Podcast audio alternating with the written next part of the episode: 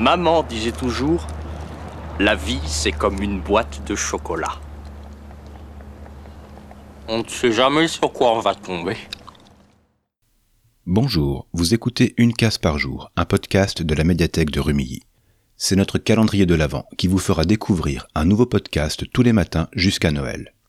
Nous sommes le 6 décembre et il est l'heure de découvrir la friandise du jour. Ouvrez donc avec moi cette sixième case. Aujourd'hui, nous avons une histoire de fantaisie urbaine, amère et sombre. C'est Valence.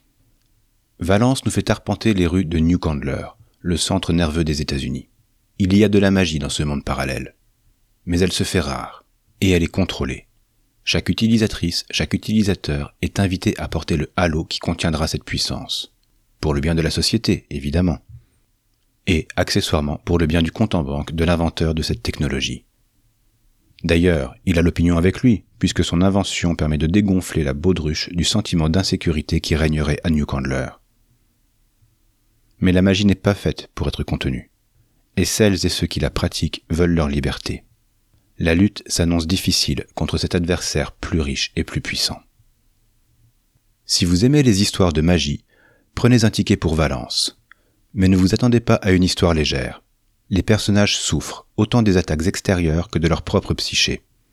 Toutes et tous résistent, et cette résistance a un coût. La première saison de Valence s'est achevée au mois d'août, après 12 épisodes.